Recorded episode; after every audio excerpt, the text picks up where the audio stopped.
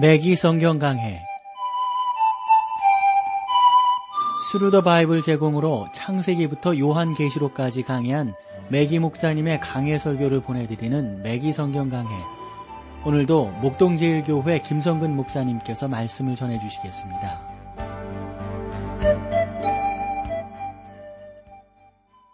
청취자 여러분 안녕하셨습니까? 맥기 성경 강해 자, 요한 1서 우리가 지난 시간부터 나누고 있는데요. 이제 오늘부터 좀 본문으로 들어가 보도록 하죠. 이제 1장으로 가보면 1장에서 하나님은 빛이라는 큰 제목 아래서 우리를 먼저 어, 그 서문을 이제 살펴보게 되는데 어, 요한이 신자들이라고 부르고 있는 자녀들이 하나님과 교제를 나눌 수 있는 방법을 여기서 말씀하고 있어요. 어, 우리가 지난 시간에 어, 살펴보았듯이 요한은 교회 안에 처음으로 들어왔던 이단 노스틱주의를 반박하기 위해서 본 서신을 쓰고 있다라고 볼 수가 있습니다. 노스틱주의자들은 초월적인 지식을 자랑을 했습니다. 그들은 예수님의 신성은 받아들였으나 인성은 부인했습니다. 요한이 참된 노스틱주의, 그러니까 어, 그런 자들에게 하나님의 어떤 고난과 참 지식을 어떻게 선포하고 어떻게 증거하고 있는지 우리가 이런 내용들을 한번 쭉 살펴볼 필요가 있다고 봅니다. 1장 1절로 가볼까요? 태초부터 있는 생명의, 생명의 말씀에 관하여는 우리가 들은 바요, 눈으로 본 바요, 어, 주목하고 우리 손으로 만진 바라. 여기 어, 보시면은 태초부터 있는 이것은 요한이 말하는 여기에 태초라고 하는 것이 여러분 무엇을 말할까요? 성경에는 세 가지 태초가 나오는데 그 중에 두 가지는 우리가 잘 아는 것입니다. 첫 번째 어, 태초는 창세기 1장 1절에서 어, 우리가 볼 수가 있겠죠. 태초에 하나님이 천지를 창조하시니라 하는 구절입니다. 이것은 어, 날짜를 알 수 없는 태초를 말합니다. 우리는 하나님께서 언제 하늘과 땅을 창조하셨는지 모릅니다. 저는 창세기 1장에서 제기되는 문제를 다룬 여러 권의 책들을 이렇게 볼 수가 있는데 그것은 다른 것이 아니라 날짜의 문제이거든요.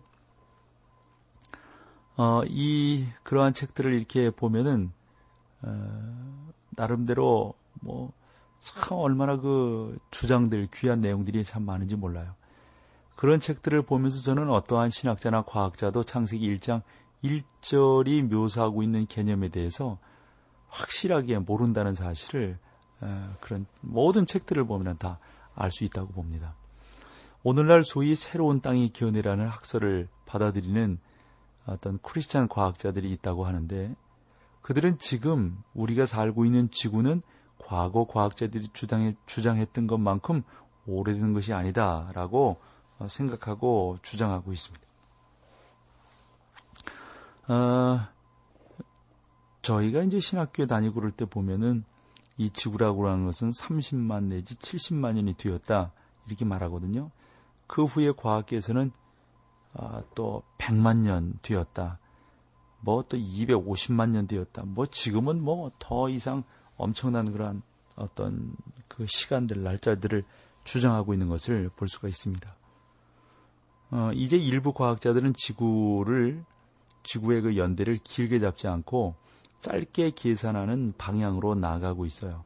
왜냐하면 창세기 1장 1절은 그 어떤 이론에도 어긋나지 않기 때문에 그렇습니다.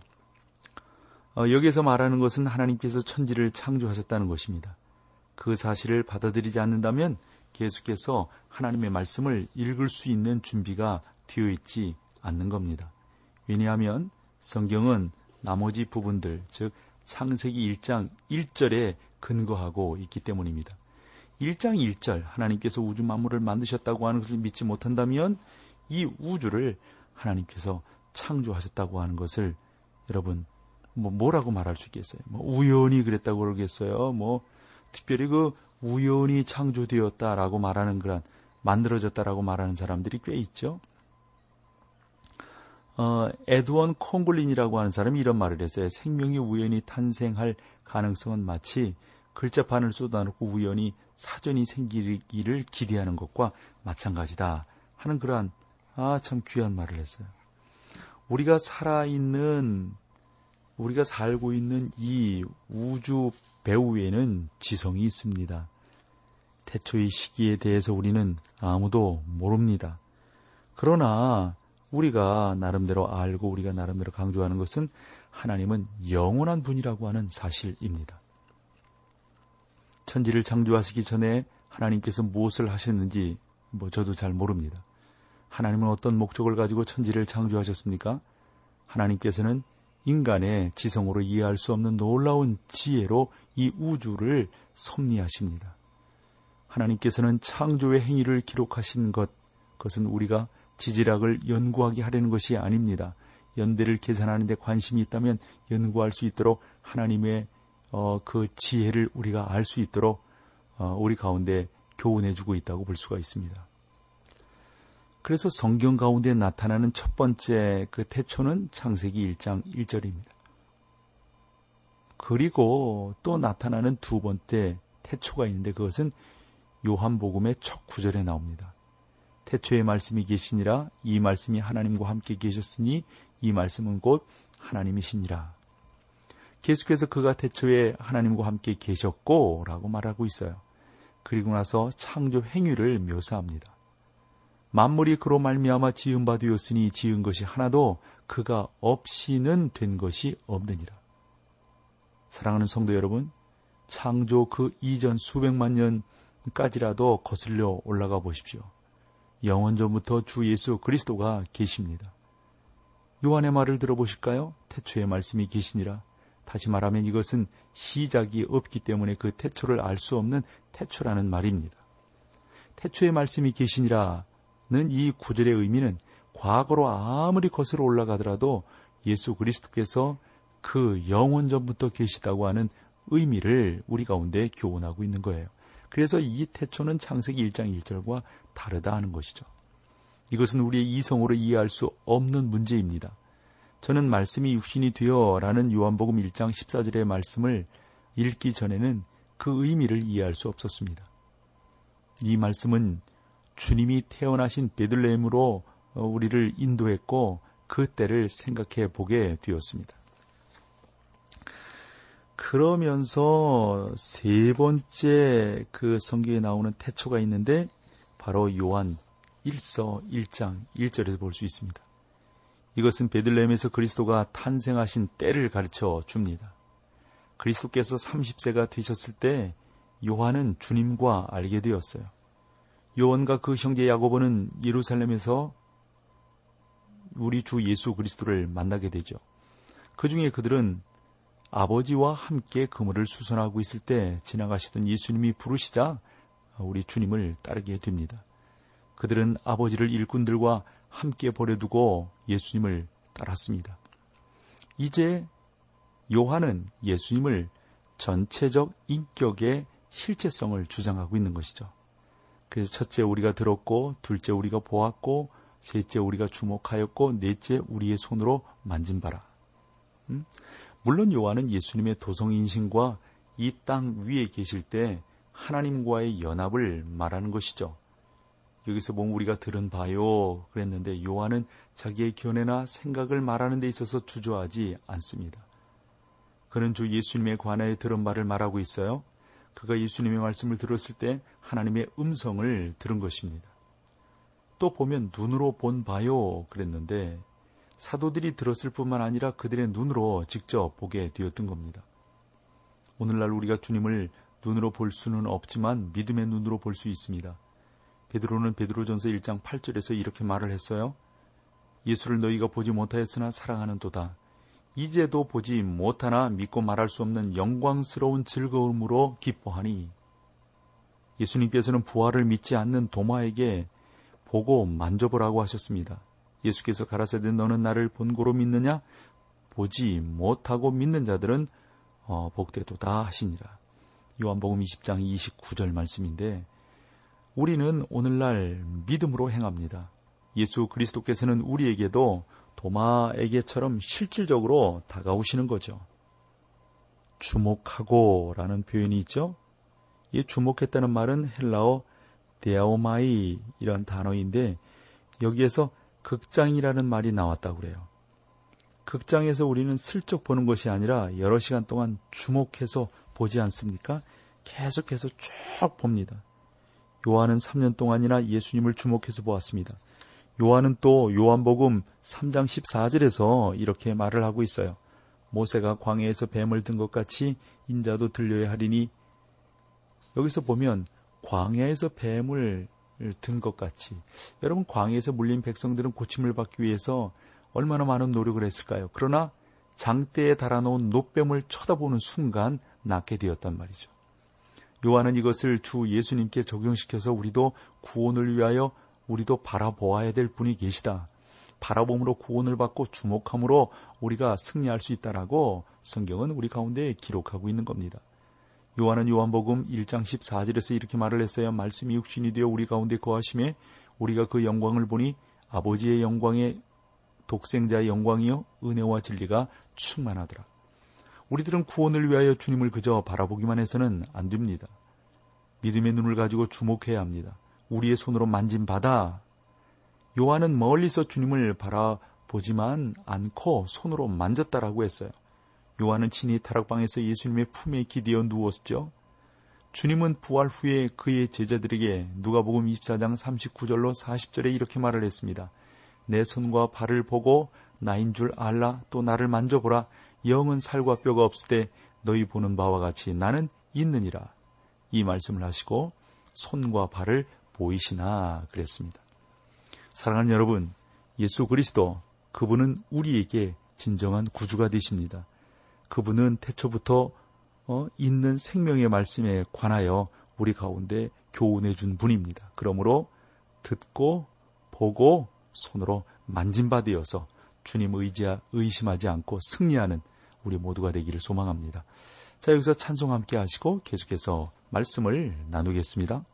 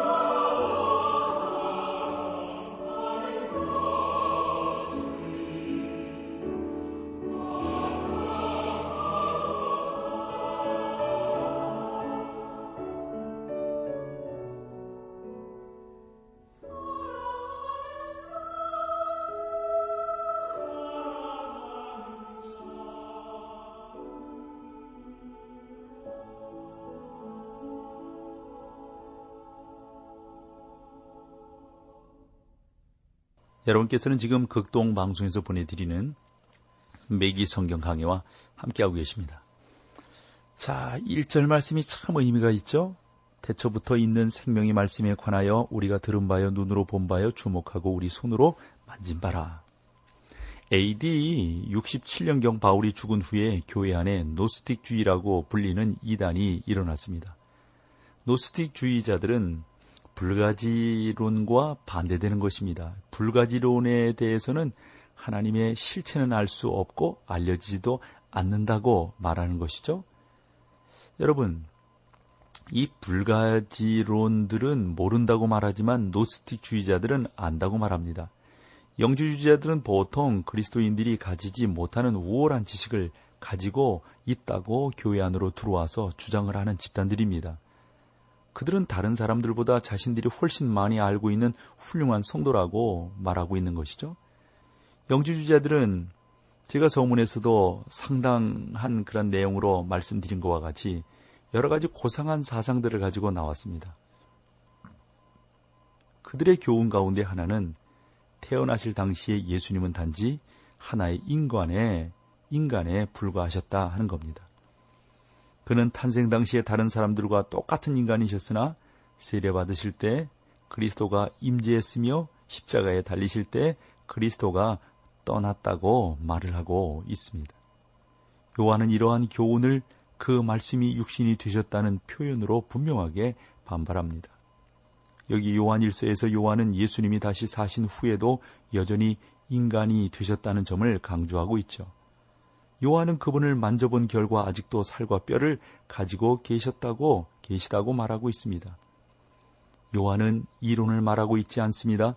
그는 자기가 듣고 보고 만진 분에 대해서 말하고 있는 것입니다.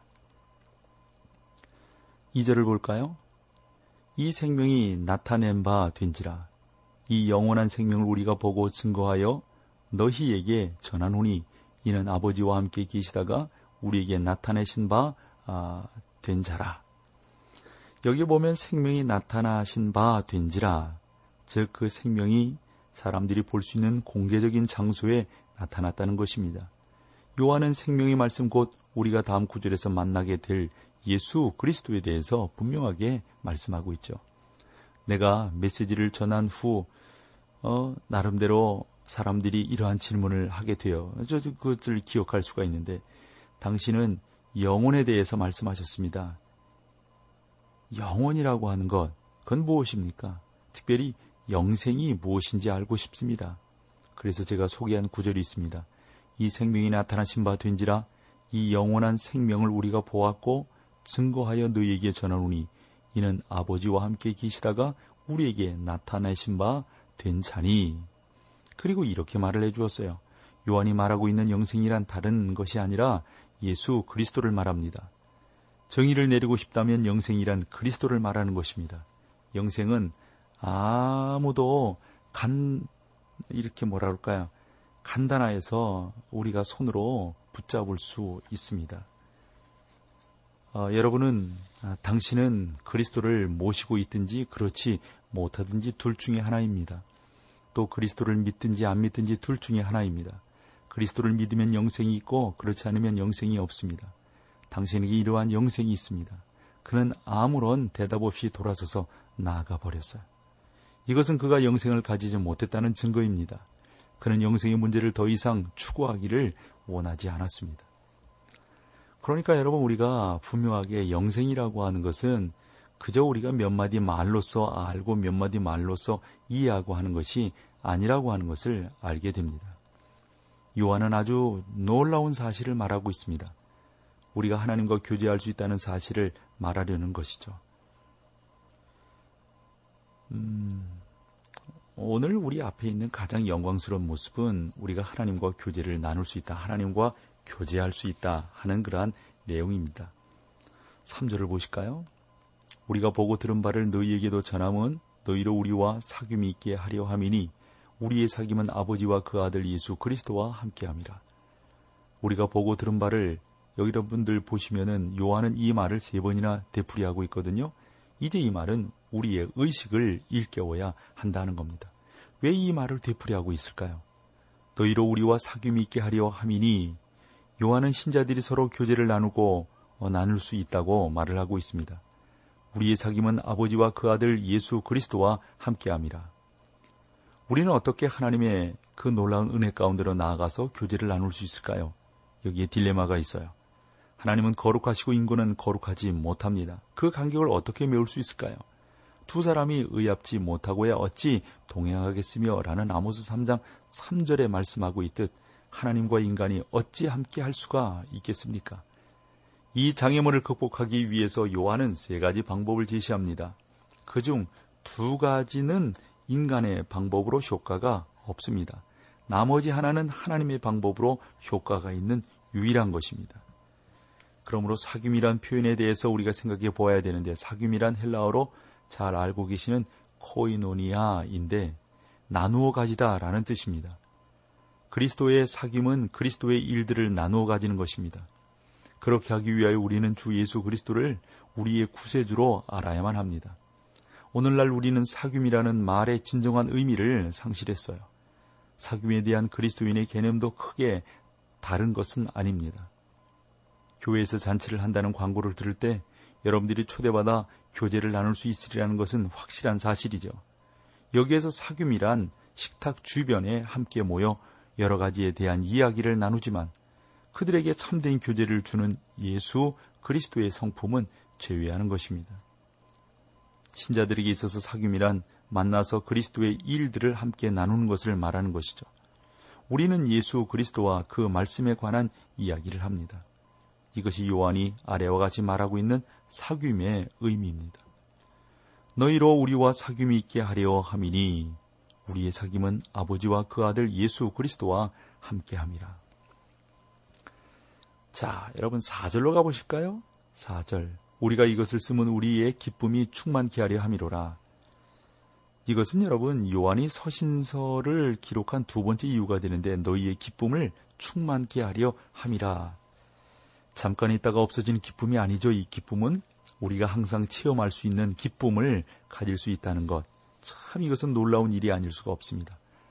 코이노니아는 때로 교제 행위를 가리키기도 하는 건데 교회 안에서 가지는 성찬 의식은 교제 행위입니다. 남에게 베풀어 주는 것도 교제 행위이며 기도하는 것도 교제 행위이죠.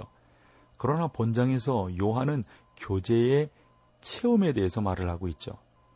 바울은 교제의 체험을 염두에 두고 빌리보서 3장 10절에 이렇게 말씀하고 있습니다.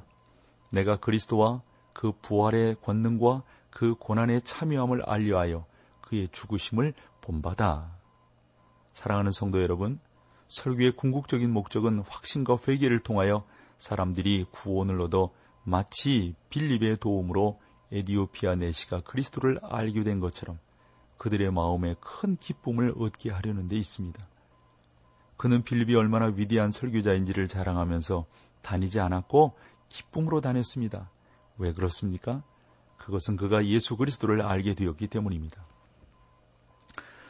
그래서 이렇게 보면 요한서신의 목적은 여러분과 제가 이 놀라운 그리스도의 사역들을 함께 나누어 누리도록 하는 데 있어요. 다른 데 있지 않아요. 여러분 이게 참 중요한 겁니다. 요한서신을 여러분들이 쭉 보면서 다른 무엇보다도 우리가 이 놀라운 그리스도를 함께 나누어 누리는 것, 즉 성령께서 주 예수님과 하나님 아버지를 우리가 더욱더 잘 알게 되므로 달콤한 교제를 누릴 수 있도록 해 주십니다. 이제 우리는 앞으로 말했던 문제로 이제 돌아가게 될 것입니다. 요한은 우리가 사귐이 있고 하나님과 사귐으로 우리의 기쁨이 충만해지도록 하기 위해서 이 글을 썼다고 말하고 있는데 그러나 넘어야 할 장애물이 있어요. 요한은 모든 하나님의 자녀들이 인식해야 할 문제들을 제시하고 있는데 사람이 하나님과 교제할 수 있는 가능성 자체가 우리에게 주어질 수 있는 가장 영광스러운 기회다 하는 겁니다. 그러나 이러한 딜레마에 부딪히게 될 때 우리의 소망이 산산이 부서져 내리게 되는 것이죠. 자, 오늘 여기까지 하고요. 다음 시간에 또 요한 일서로 여러분을 만나 뵙겠습니다. 함께 해주셔서 고맙습니다. 맥기 성경 강해 지금까지 Thru the Bible 제공으로 창세기부터 요한계시록까지 강해한 맥기 목사님의 강해 설교를 목동제일교회 김성근 목사님께서 전해주셨습니다. 이 시간 방송 들으시고 청취 소감을 보내주신 분께는 나침반 출판사에서 신앙서적을 보내드립니다. 청취 소감을 남겨주실 분들은 극동방송 홈페이지에 매기 성경 강해로 들어오셔서 사연을 남겨주시거나 문자로 참여하실 분들은 한 통에 50원의 유료 문자 샵 1069, 샵 1069번으로 보내주시기 바랍니다. 매기 성경 강해 오늘 순서를 마칩니다.